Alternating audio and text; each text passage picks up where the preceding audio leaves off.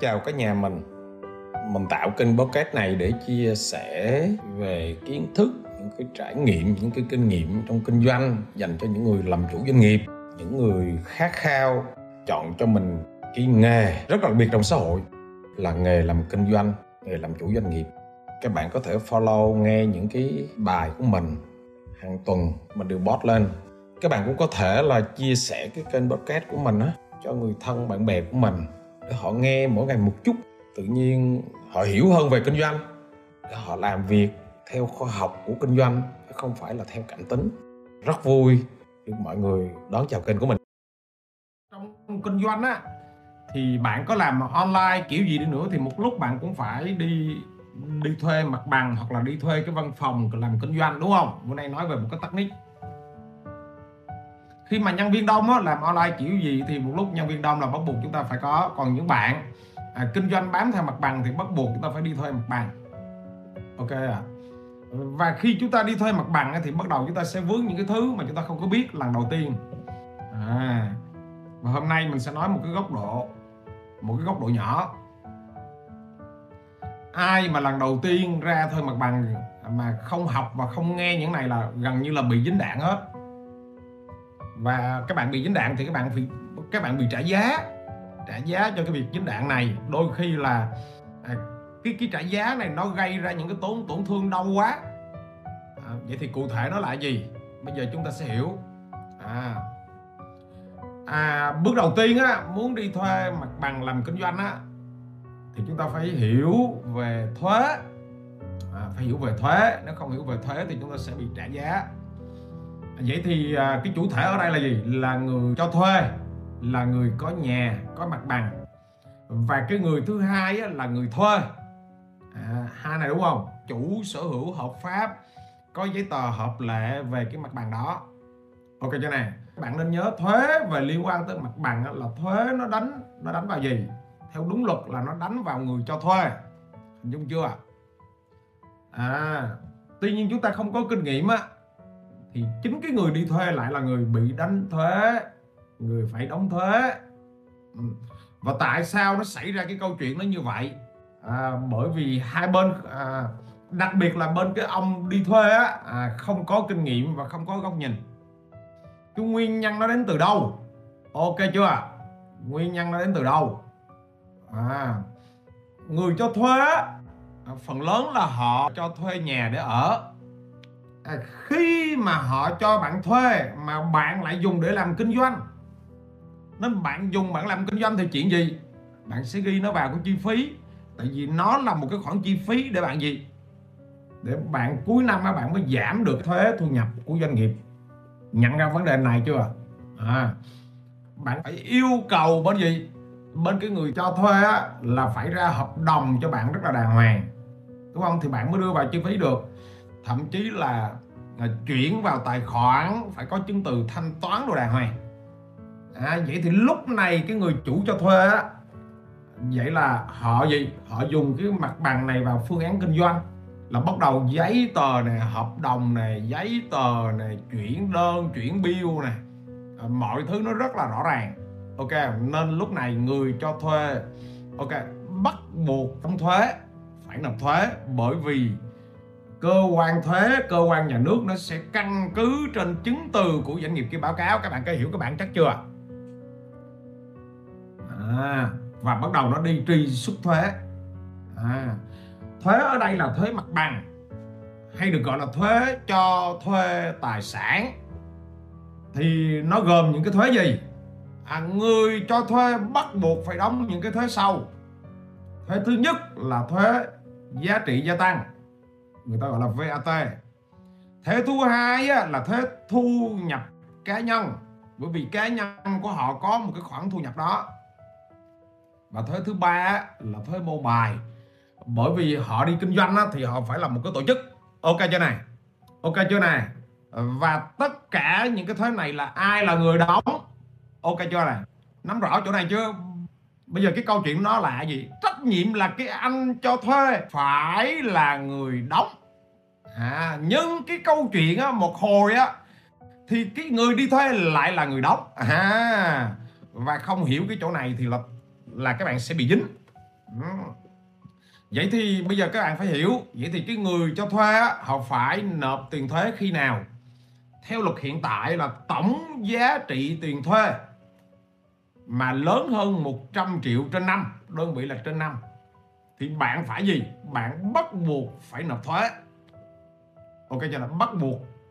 Điều đó có nghĩa là khoảng à, 8 triệu mấy một tháng á, hơn 8 triệu mấy một tháng á, thì tổng lại là một năm là các bạn sẽ hơn 100 triệu. Từ 100 triệu đổ xuống thì không bị. Vậy thì đây chính là cái mấu chốt mà để chúng ta căn cứ để tính doanh thu tính tiền thế ghi trên hợp đồng. Hình dung chưa? Có thể là chúng ta kỹ thuật chúng ta xử lý chúng ta thỏa thuận với chủ nhà. Cái đó là chuyện của hai bên. Cảm ra điều này chưa? À vậy thì à, các cái mức thuế nó như thế nào? Các mức thuế nó như thế, thế nào? Ok cho nè. Vậy thì biểu thuế mà người cho thuê phải nộp thì thuế thứ nhất là thuế VAT bằng cái tiền thuê nhà, tổng cái tiền thuê nhà là là ví dụ 120 triệu. Thì bằng 120 triệu nhân cho 5% 5% là thuế VAT ok cho này? Rồi tiếp theo là gì? Tổng tiền thuê của thuế thu nhập cá nhân. Thì ví dụ năm đó bạn cũng cho thuê là 120 triệu thì thuế thu nhập cá nhân cũng 5% luôn. 120 triệu nhân cho 5% là thuế thu nhập cá nhân. À, nhận ra chưa? Ngoài ra thì nó còn phải là thuế môn bài. Thuế môn môn bài. Thuế môn bài thì nó có những cái mức. Cái mức thứ nhất là từ 100 triệu cho tới 300 triệu thì bạn phải đóng thuế môn bài 300 ngàn đóng theo năm. Thuế môn bài thì đóng theo năm à, nó có cái mức thứ hai là từ 300 triệu. À, cho tới 500 triệu thì bạn phải đóng 500 ngàn một năm. À, và cái mức thứ ba là trên 500 triệu thì bạn sẽ đóng 1 triệu một năm. Rồi nó có những cái mức cao hơn nữa. Tuy nhiên ở ờ, đây cũng chưa có ai mà cho thuê nhà tới mức cái mức cái độ mà một năm vài và tỷ đâu có các văn phòng lớn thì nói thuê văn phòng thì cỡ cỡ đó thật. Ok đó bây giờ. À, vậy tổng tiền thế mà chúng ta phải nộp là gồm gì? Doanh thu là tổng cái tiền mà chúng ta phải trả cho người thuê nhà đó. Trong một năm á, là ví dụ là doanh thu ở đây là 120 triệu trên năm, nhân cho 10 phần trăm.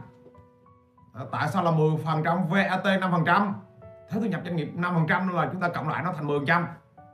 Cộng cho cái thuế môn mô bài, hiểu cái tổng tiền thuế chúng ta phải nộp chưa? Ví dụ ha tổng tiền thuê tổng tiền mà bạn trả một năm cho cái chủ thuê nhà là 120 triệu ví dụ vậy. Nhân cho 10 phần trăm. Ok chưa? 10 phần trăm là nó bao nhiêu? Là 12 triệu đúng không? À, 12 triệu cộng cho cái thuế môn bài. Mà cái thuế môn bài ở đây là cái mức gì? Từ 100 triệu cho tới gì? 300 triệu đúng không? Vậy thì thuế môn bài bạn phải đóng là 300 ngàn. À vậy là tổng cái tiền thuế năm nay chúng ta phải nộp. À, cái người chủ nhà đó họ phải nộp cho cơ quan thuế là 12 triệu 300 ngàn. Ok. Chỗ này theo kịp chưa? Là ông cho thuê đóng chứ không phải là ông ông thuê đóng. Nhận ra vấn đề chưa?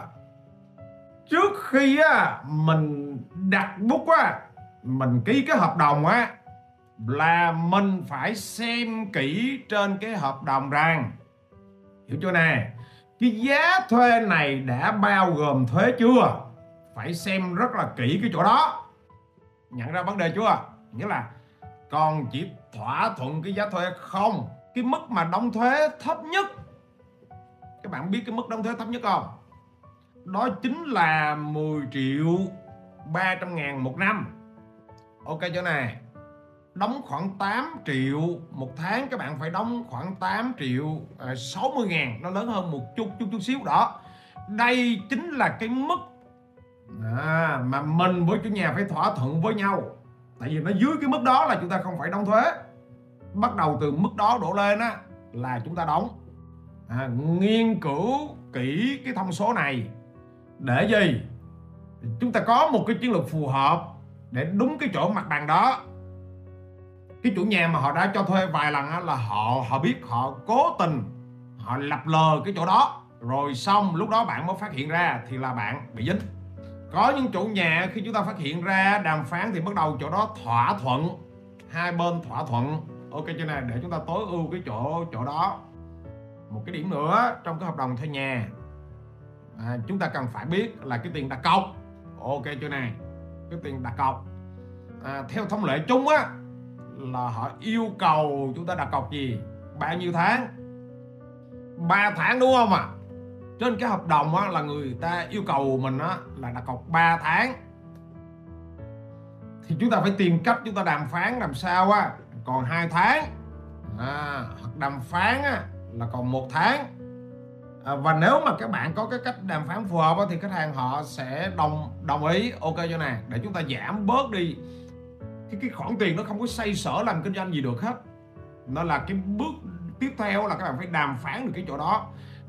À, họ hay nôm na là họ hay nói câu gì? Là à, trước khi mà bạn trả mặt bằng á ok chưa nè? À, trước khi trả mặt bằng á, thì chúng ta phải gì? À, báo trước ok chưa? 3 tháng ok chưa nè?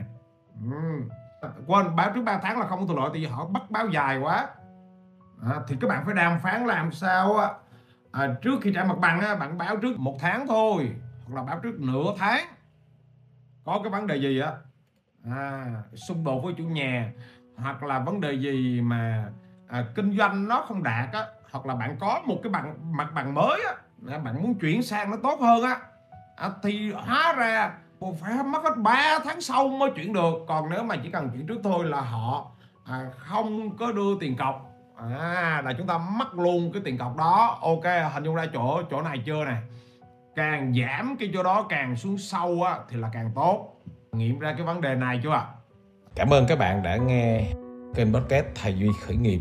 Các bạn có thể liên hệ với mình thông qua các cái kênh, website hoặc là google hay là trên facebook cứ tìm thầy duy khởi nghiệp. Cảm ơn các bạn.